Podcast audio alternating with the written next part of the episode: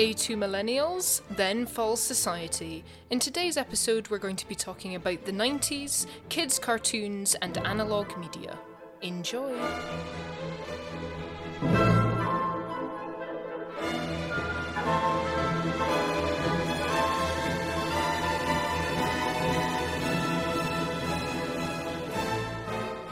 Hello there, and welcome back to A2 Millennials. I am Louise Duncan, and today I am joined by.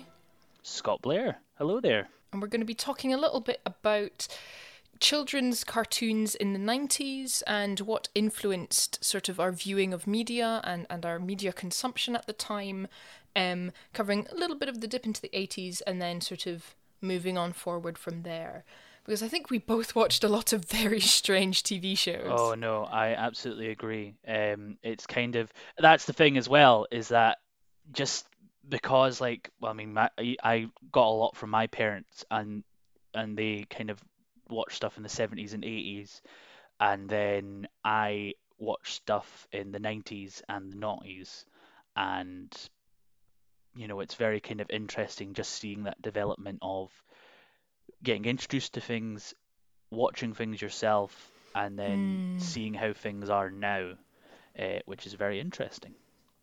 Yeah, I also remember that kind of Danger Mouse, um, Button Moon, Herb Garden were those ones which I remember sort of inspired me um, because they were bizarre and made on such a shoestring budget, and then moving on to things that kind of developed. Absolutely. Um, I remember I had a DVD and it was very much like a kind of you know like your bargain bin you get like yeah. DVDs that have like collections of things. Danger Mouse was on there. Had mm. Count Duckula. Have you ever heard of Count oh, Duckula? Count Duckula was the best. Yeah. I just I love I love that concept and I feel like it would do so well nowadays. Just this mm. uh, vegetarian vampire going around the world and stuff.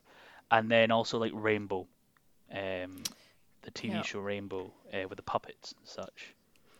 Well, it was one that um, I think my parents, I mean, my parents must have found for me, and I think really fits in with that millennial time frame was Trapdoor, which was made in 1984. Yes, absolutely. Um, and it's it's one of those entirely plasticine. I think all voiced by one guy that does voices um, though possibly they maybe had more cast for Trapdoor. Um, mm. and and the the episodes are five minutes. It's incredibly oh, yeah. short. Um, very precise storytelling that can kind of wind up and you can tune in whenever. I think they only ever made two seasons, but I think it's that kind of thing that started to show a shift in kids media of like what can we do um you know that there's this blob with eyes, feet, and hands, and that's it. That is living yeah. these adventures. Oh no, absolutely. It's um, you know, it just kind of harkens back to kind of like you know simpler kind of simpler ideas and then kind of interesting ways of animation. I mean, like in the in the eighties and such, you got kind of the introduction of Pingu, and that's right. Um, we and you know we got kind of a lot of other things. Um, I'm just trying to think of some off the top of my head. Uh, clangers, uh, yes, and then yes, also. Yes. Uh, I, I mean, I don't know if you watched much of it, but I remember watching a little bit as a kid because uh, my parents had VHS tapes of it. Uh, Fraggle Rock. Oh, Fraggle Rock, um, linked in with Jim Henson puppetry, I think. Yeah. Um. Oh, it is. It's it's a. I think it was. It's not one of his last projects, I think, but it was one of his big projects. I was. There's some really interesting like history of videos on YouTube at the moment of kind of looking at the history of Fraggle Rock, and it's really interesting seeing how it was developed. It was, you know, it was the first. Uh, this is quite an interesting fact. It was the first um, American TV show to be shown in the Soviet Union. Oh my gosh! Why Fraggle Rock of all of all things? It's like a workers. Mm. It's like a workers' society. You know, it's guess, they work for yeah. the betterment of each other. But uh, it was it was shown in the it shown in the kind of late eighties. It was shown in the in the Soviet Union, and then a few years later, the Berlin Wall fell. And uh, oh my god! Yeah. And uh, yeah, it's all because of Fraggle Rock. And it was actually the little Fraggles underneath the Berlin Wall. No, I won't make jokes. Um, but yeah, no, I think one thing as well that kind of I really think about when thinking about kind of kids media is how much it's advanced over yeah. the three decades of the I mean end of the 80s, 90s, into the noughties and into the tens as well. Um, and how very much it's gained consciousness, you totally. know, and it's also just increased in complexity. I mean, when you think back to kind of the 80s and 90s, it's all a kind of it's very simple stories, very simple media. You know, it's kind of like you can tune at any time, story of the week kind of thing. Yeah, yeah. um, and there's no overarching kind of story plot. And then that starts to kind of, I mean, there's examples of it changing in the 80s and the 90s. I mean, you have things like, uh, you know, Gargoyles, um, which is something I watched quite recently, which was a very kind of big 90s um, Disney show that was part of their kind of like TV programming, uh, which is basically about a bunch of gargoyles who are from Scotland and they get moved to America to New York and it's kind of you know going into that kind of serial stories getting a bit more complex. You have to kind of watch quite a few to well you can tune in any time but then you have to watch quite a few to kind of understand the story. And I feel like nowadays with things like Steven Universe and we've had things such as Gravity Falls which are just the two I can think of off the top of my head they're very complex in their narratives now and you kind of have to keep watching to kind of get an idea of the story and um, Yeah. to really appreciate it. Well, I think even just the the change in media format um, has added complex layers Hmm. in the fact that you know you're mentioning VHS, which is of course something I, I distinctly remember, um, and we still have some of the older ones. Oh, um, I, on I, TV. I have one VHS um, left, which I actually have in my cupboard right next to me here, uh, which is Digimon the movie, Oh uh, wow! produced by Fox Kids. Um, it's missing the complimentary CD that came with it. oh uh, no! but um, it is still uh, very much intact. Uh, it has a pre-show uh, short from Angela Anaconda, which was a nightmarish show, um, where the animation just Yeah. still terrifies me to this day. And then I think as well, at least in our lifetimes, we saw that transition to DVD and then on to digital. Oh. Um, that I think it's something I've said before has not just increased our generation in learning how to adapt, but it also has a, it's sort of sh- shown us that that technology has a lifespan. Um, and and do you remember like micro micro discs or micro DVDs? They were just these tiny DVDs that held maybe one or two minutes on them. It was bizarre. Yeah, I, I remember. Yeah, uh, you had like you got maybe like at, at most you got an episode or two, and they would often fit into like specially made DVD or CD players, and um, you got you got the same for games consoles. So That's I remember, um, I had a Game Boy Advanced, um, Advance SP, which was kind of you know the flip up one, uh, with the with which had all full color. And I remember Very used to get little cartridges that would have maybe three episodes of whatever they got the license to show. So I know there was like a SpongeBob one, there was an Invader Zim one, uh, a lot of Nicktoons kind of stuff, and then you know you got kind of like you just got a few episodes which you could pop in and play, uh, and it's really interesting just seeing um, the kind of just how much things have advanced in our lifetime. Um, and then also just kind of seeing streaming now. I mean, you can stream to your games consoles, your handhelds, and your phones like we would with these simple cartridges. Well, I mean, you used to have two or three episodes in these cartridges, and now we have whole seasons. Infinite. Yeah, you're right. And I think there is that kind of it's it's sort of scary in a sense and I think for for other m- millennials who are possibly you know raising kids at this point of of how do you even start that introduction because though there is sort of a, a, preservation of media that we can find access to all of this now. There isn't, oh, I kept my favorite VHS for my kids. You know, there's kind of a um, a, a, kind of a tactile uh, passing on of your favorite items, which sort of don't quite exist in the same way. It, yeah, I mean that is quite an interesting way of looking at it. Like I don't have a VHS player, but I have a single VHS which um, I can show them as a physical thing. But then I would probably go onto YouTube or um, some kind of streaming service to show them the actual film that's on that VHS, and it's it's I think I, it kind of reminds me. I was actually just looking at something before we started here, where it was a someone had posted on Twitter a question about Stranger Things, and yeah. two of the characters were in a you know like kind of film development room for photography, and they were like, "What's the significance of this red light room? It's so strange. What are they oh, doing? Yeah. Is that something to do with like photography or something like that? Is it some kind of weird film?" yeah, science place, red? and I'm like, I'm like, oh my god, that's like it's it's a development room. It's like cassette tapes as well. Like I used to use cassettes when I was a kid, and my parents used to record my voice on cassette, and it used to be quite funny to play back. And it's so interesting now that when my cousins are over, when I'm at home, and they see that my parents still have their kind of CD cassette mm, player collection, and they're like, "What's that? What's that cassette there? And what's that? What's that box?" And it's like that's a cassette. Plays yeah. music, and it's but that's the kind of thing of our media. We've grown up in such a time of advancement that it's we're in a very different place, kind of as we're kind of in our 20s and early 30s now than we were you know back when we first were born. Yeah.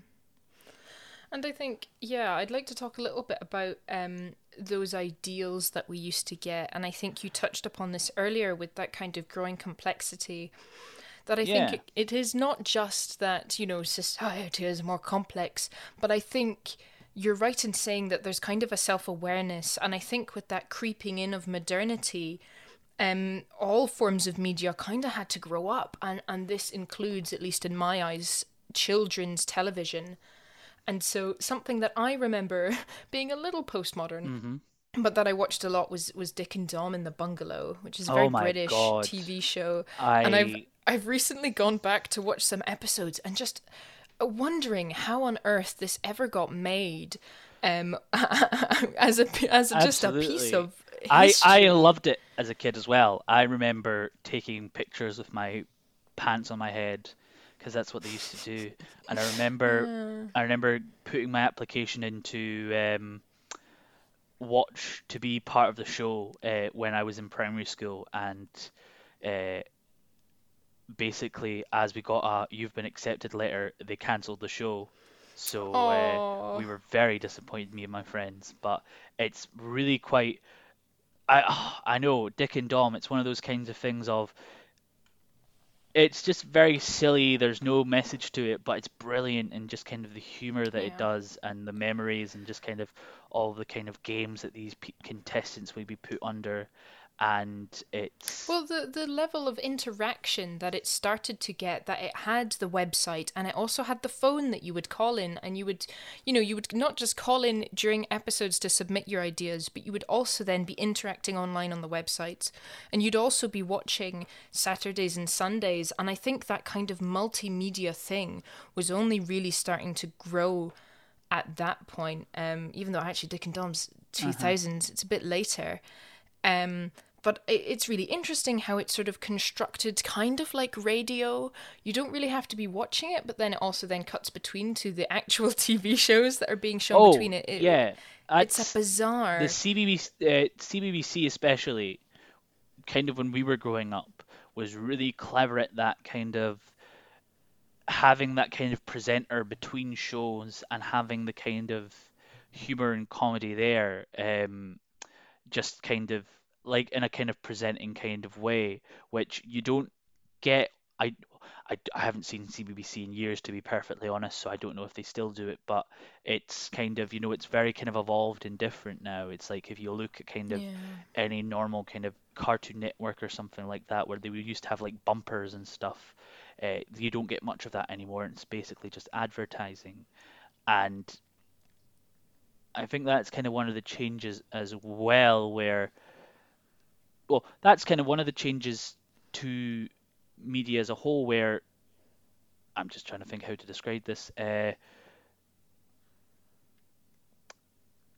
I mean, children's media was invented as advertising. Yeah.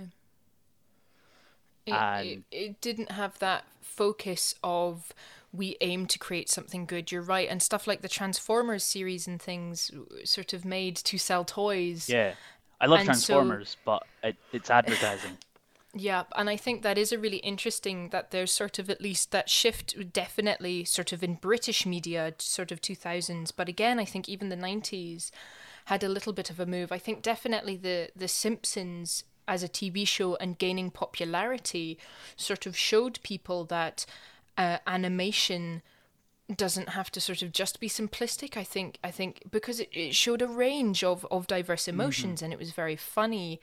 Um, and as of course the show grew, it became less sort of just slapstick. I know there was some brilliant writers behind it as Yeah. well, you know, visual gags and, and sort of all sorts of really just great jokes and music and, and kind of I think that really helped grow up media because then at that point as well the people who were working and making it were thinking fondly of the stuff they loved as kids and it was right i want to make content that that is good and loved rather than that is just advertising. I would definitely agree. I mean, as new writers have kind of evolved and developed, and animators as well, uh, we have gotten kind of nostalgia is an important part in that process where they think back to what did I enjoy as a kid, but what do also I think one thing that I hear from a lot of kind of writers is is that they don't make shows for kids. Whereas back in the kind of 80s and 90s, you made shows for kids. They make shows for everyone. They make shows that they would enjoy. And that is the kind of content you're getting now. And it's very interesting. I mean, I still watch a lot of animated stuff nowadays where maybe back in the 70s or 80s or 90s, uh, it would kind of be kind of frowned upon.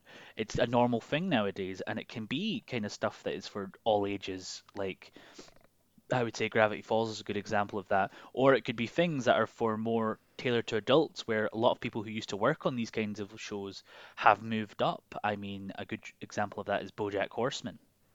Yeah. Um, and, and I think there's a similar thing has happened with um, DuckTales in particular since it's had its its modern Yeah. remake. Is I know a lot of the cast um, and crew that are working on it loved the show as a kid and are sort of simultaneously making it for them who loved it, but also for their own kids.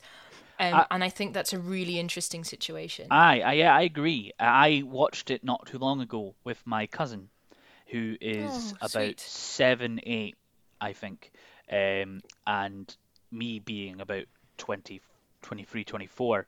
Uh, it was quite interesting for us both to watch, and we both really enjoyed it. It was very kind of, you know, it's very funny. We only watched the first few episodes, and I kind of not. I'm, I'm want. It's on my list to watch some more. Uh, but it's interesting just it's as something you would expect from the 90s being only enjoyed by young people it's something that everyone can enjoy now and i think that's the kind of thing with media and especially animation we need to think of animation less as a genre for kids and more as a medium in Yeah. media Uh, a, a, another way of telling a story. yeah exactly Um, exactly Ah. Um, can I ask you this? Did you find um, watching this content as you grew up gave you a specific interest in it? Do you think the availability of uh, these new types of media or these types of media being explored gave you an interest that you wanted to sort of know more and watch more? Absolutely, absolutely. I would say that is the same. That would be for myself. Uh, I wouldn't be studying film media if it wasn't for animation. I would probably put that out there right now. I remember when I was when I was kind of about you know seven to ten. Uh, I loved Wallace and Gromit. I loved Yeah. stop motion animation as kind of an art style. And I used to adore Aardman and everything that they did, and I still do. Um, and I used to want to be a stop motion animation artist, but that very much grew into working in film and media, and then kind of to the kind of stuff where I work in cinema and exhibition right now. It's, you know, Mm. it's very influential and it's very influential on people's career options, on their kind of humor, on their aspirations as, as kind of, you know, as a strong a strong influence, I would say. Well, I think I think that's a really good point of pinning or, or of, of bringing out stop motion animation because of course that has had such a huge um sort of resurgence and growth um especially with sort of starting with Nightmare Before Christmas that kind of pioneered a whole hmm lot of different stuff in the 90s um and then creating huge teams of people that are just incredibly talented. And um we've got Aardman of course and the Laika company which makes just brilliant Absolutely. brilliant It's films. Not even short films full full feature films that are just visually stunning and and touching stories mhm. stop motion like since this like since the 60s and 70s has really come into its own uh, with companies like Aardman and Laika and people like um, Henry Selick, who directed Nightmare Before Christmas and James and the Giant Peach and Coraline. yeah Um, it's really, you know, it's really, oh, I, I, I mean, I, I love stop motion. I think it is such a kind of great. It's, it's, it's kind of like the bridge between live action and animation in it being kind of, you know, physical yet so animated where you can do anything. Yeah, well, it kind of harks back again to something very tactile and something very analog in in a strange way of the sort of continuous digitization of the world. Because of course now, no no stop motion film will be purely stop motion. There will be elements of of Yeah, digital and composition and um, you know, CGI involved in there, but it's that kind of it sort of harks back, yes, to kind of another era. Um, and interesting you say James and the Giant's Peach because of course they're currently remaking it. What? Um, yep, or at least there was rumors. There was rumors of remaking Rumors. it. Um, whether that was with fully live action or CGI, I'm not entirely sure. It's quite interesting how they did it. Henry Selick did it then, in it being live action at the start, live action at the end, and stop Yeah. motion entirely in the middle. Uh, and it's really, it's, it's a film I haven't seen in a long, long time, but it's one that I have Yeah. fond memories of watching when I was younger. Um, it's Yeah, it's it's really quite a interesting one, and that's another kind of thing as well that we're seeing kind of in media now, very much in the past kind of five to ten years, is the kind of remake Yeah. and things that we remember seeing in our lifetime and seeing on the on the screen and in our homes, and it was made in our lifetime, but is we're seeing these stories come up again in a different fashion. I mean, that's been kind of pioneered by Disney most of all with their kind of Mm. live action remakes, which, in my opinion, are very hit and miss. It's, you know, it's Yeah. it's either they're really quite it's it's it's either just too much like the original and it doesn't do anything interesting, or it does something incredibly interesting. Like I really enjoyed the first Maleficent. I think it really kind of, you know, it it takes an interesting story that was Sleeping Beauty and it flips it on its head and takes it from a different perspective and takes it in a different direction. Whereas then you get something like Beauty and the Beast, which is just a kind of carbon copy Yeah. extra songs, but they're not really doing much, and it's not really saying the worst offender, in my opinion. And I, my, it's quite funny. Uh, my, my one of my best friends loves this film, and I hate it with an absolute passion. Is Lion King, and I think as like a piece of art, it is very interesting. It's amazing how we can get CGI to be so believable that it looks real, but then also it, it's just so lifeless compared to the original. I mean, I remember watching Lion King. Lion King was the first film I saw ever, and it was just so Right. well crafted and you know very bright and vibrant and there was none of that in the remake and it's just it's it's kind of you know you're either going to hit it well and do something interesting or you're just going to make the same film and it's not going to be as good as the original um, in my opinion anyway though I'd love to be proved wrong And I think Lion King is a Lion. I think Lion King is a really good example because um, within that they have also gone off and made the stage show, which I've seen a couple times and and is is sort of so involved and beautiful, and they do some really brilliant stuff with staging and costumes, and again there's an involvement of puppetry. Um, and and it really is sort of a marvel to go and see. And so i was i did have quite high hopes for kind of a remake of a film but you're right there's something slightly uncanny valley. Because it's so realistic they they are lacking emotive expressions which i think they Mm-hmm. managed to kind of achieve a bit more in the mowgli remake. Because again it was a bit more cartoony.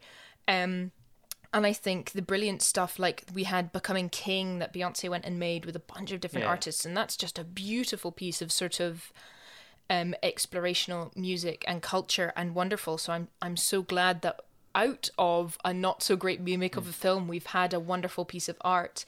But Yeah. yeah, it's it's not something that I would either take myself to or, or take younger relatives to is oh my god you've got to see this new lion king because it doesn't have that sense of wonder that i think the the kind of disney movies at least brought up in me as a kid. It's interesting kind of thinking about kind of musical kind of side you you brought up kind of Disney musicals and it's really interesting seeing how these kinds of things are adapted to this to the kind of stage there's a really interesting book that kind of goes into the details of this called Disney War which very much goes into the hist I, I quite like an history of kind of animation and animation companies and it's an interesting book if you're wanting to get into the kind of 90s at Disney.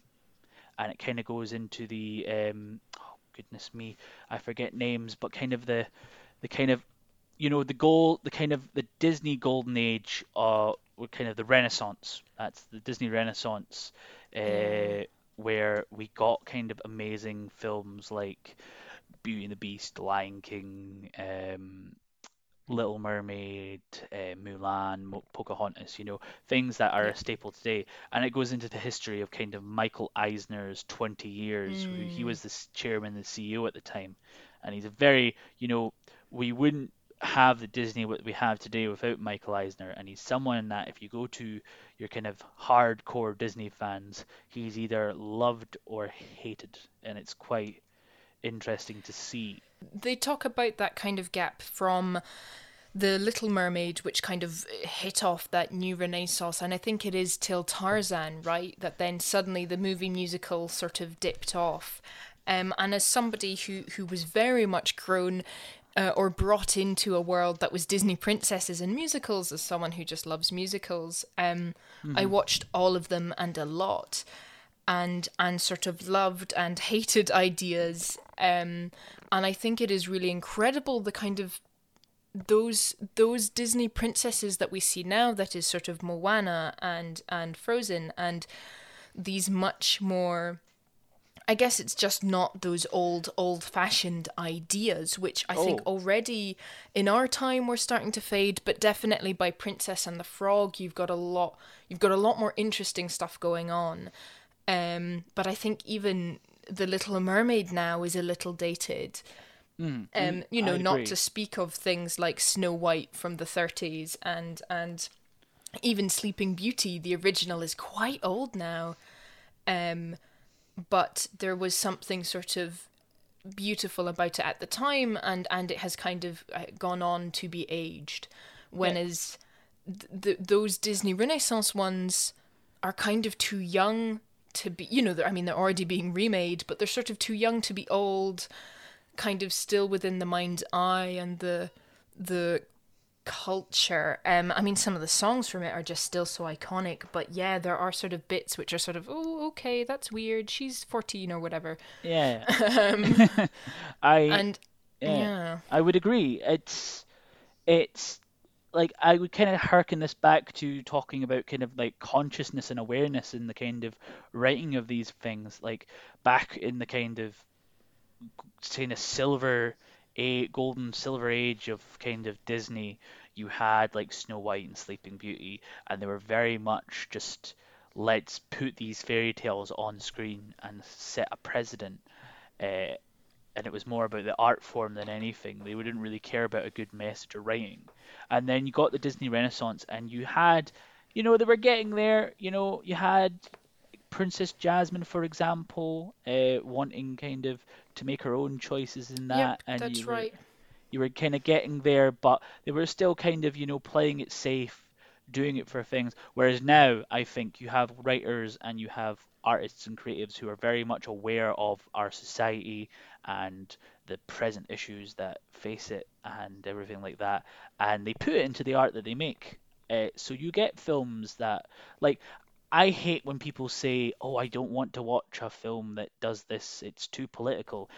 Everything's political Hmm. everything in our world, everything is influenced by politics, and politics is influenced by everything. And I think that when someone says, "Oh, I don't want to watch," oh, they they've made something political by having this in it, and and just it's stupid because like everything like even back when you had like Transformers advertising, that was influenced by politics. It was influenced by the market, and it was a way to boost sales. And then the government stepped in to uh, stop that kind of thing where advertising for children was bad. And it's just really interesting to see how politics always comes into our media and Yeah. even things for kids, even things that are based are not for kids but are made predominantly for their enjoyment, uh, are influenced by them now.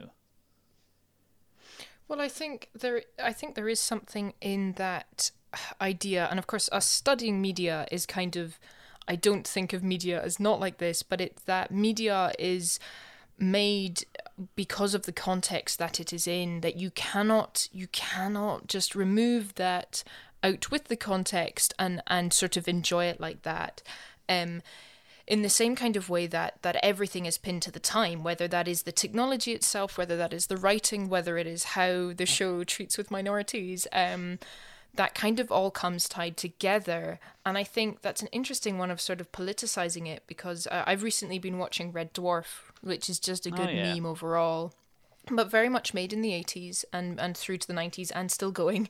hmm Um, and like two of the four main characters are of color. And it was kind of never brought up. Um, though there's a little there's a couple moments in the humor but it's something that they themselves have reflected on it now saying that's something which we would have tackled or that's something we would have had an episode about or whatever um because it's such a different climate but also it doesn't it doesn't seem odd when you go back and watch it because it was sort of natural even though it was very uncommon for the time. Hmm and i and i think that is right that that they kind of were and weren't making a political statement. You know there was no nothing aggressive done by it but just in doing it the statement is that this is acceptable and this is how it should be um, in the same way of, you know, writing women that actually talk to other women about something that's not men, you know, that Yeah. arguably shouldn't be politicized, but is something that is still not very common in most TV shows, at least that I watch. I always do that as a test, and I always end up very unhappy. Um, Yeah, I forget the but but yeah, There's a test. Yeah. it's it's just as important, I think, in children's media and family viewing media and any media that we create stuff that is of quality. And I think, yeah, if you're showing it to kids, they're going to be picking up on it too. They're smart. They're, t- you know, taught how to hmm watch and how to absorb. And I think more than ever, having that um, grown up and intelligent media is really important. It's it kind of ties into messaging in media. I mean, media always has a message to give. That's the kind of bare bones kind of way of looking at it. And uh, kind of children's media from our day and kind of the current day is very interesting in how how these kinds of messages nowadays are received because like very like young like very preschool kids like I, I used to watch like Brum and um and Brum, what a meme. just I like I couldn't speak properly when I was that age and Brum couldn't speak Hmm. and we related on an emotional level and it was beautiful. Um I'm trying to think of kind of other pre-kit like kind of preschool kind of shows, the messaging is very kind of, you know, you have to kind of be kind of a bit like Teletubbies, you have to be straight with them and you have to you have to kind of if you're going to have a message in your media, you have to kind of just put it in front of them because they're not going to understand in any kind of complex way.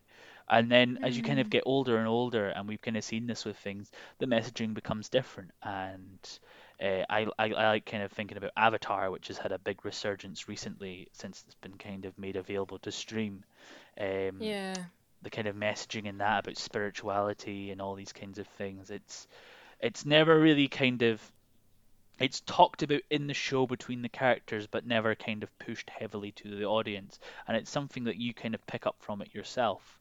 And Yeah. we've kind of seen, and I mean, back in the 80s and 90s, you know, some a lot of shows didn't have messaging, and they didn't really, they were made as something to be purely enjoyed without having to learn anything.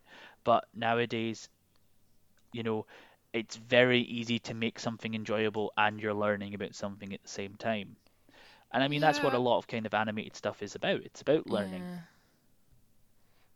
I think there is something interesting that I do remember Arthur. I don't know if you ever watched that one. Oh, yeah. Um, and that that was very much positive and working together and hmm sorting through problems. And it sort of it had a couple episodes where they're like, we're going to deal with, you know, this kid's parents are divorcing, or this hmm is happening to this one. And it was a little after my time, but I remember hearing that they had a dyslexia episode. One of the characters is dyslexic, and they sort of talk about it. And you know, people will hark on about, oh, you know, my kids don't need to know that, or oh, stop trying to make it special. But just the idea that a kid could watch it and go, oh, that's me and it's okay, I think Yeah. is really important. it's Arthur's been quite good for that. I remember there was a news story that came out not too long ago where one of the main characters, I think one of the the teacher, uh, he was gay, and they had a gay Mm. marriage episode where Oh, they showed him getting married, and that was lovely, wonderful. But I Mm. remember there was a lot of American channels who showed it who were like, "We don't want this, you know, influencing our children." Like, I think you know, it's it's kind of a thing. It's like people want to see themselves in media, and I ha see no problem with something like that and showing like a ma a gay marriage because it's a very normal it's a normal thing. It's Yeah. it's amazing thinking how when we were young, gay marriage wasn't a thing it, in many places, and it was still very, you know, we're coming out of the 80s when it was very kind of, you know, you had the AIDS pandemic and it was very Stigmatized, yeah. stigmatized, and we've kind of it's come into its prime in our lifetime, and it's a very it's a beautiful thing to be perfectly honest. It's wonderful to see.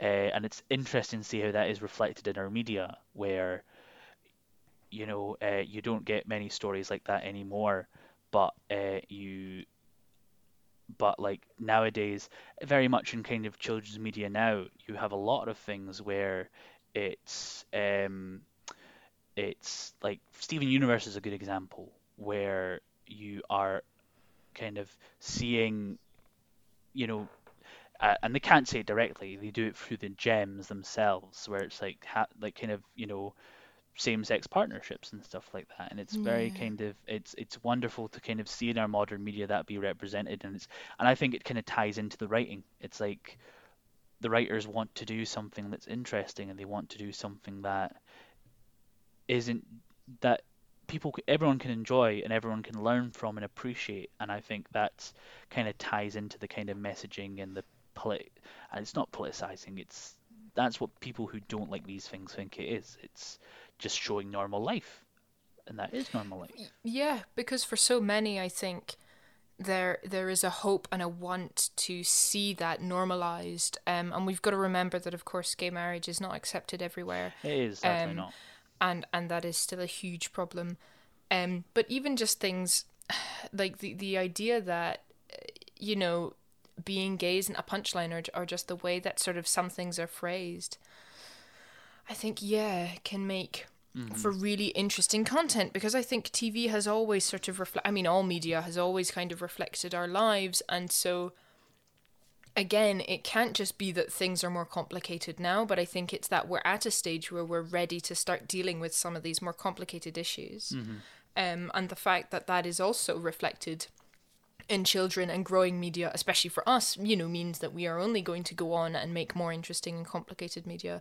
I think something that sort of sparked um a, a a big kind of venture is definitely Adventure Time because a whole load of the writer and animators of that show have all gone on to do their own complex and beautiful um kind of show. And you wonder what happened in that studio that there's so many it's a talented it's a people. cat it's like a catalyst. It was it was very much like I, I kind of I know a little bit about Cartoon Network history because I'm that much of a kind of a nerd for these things.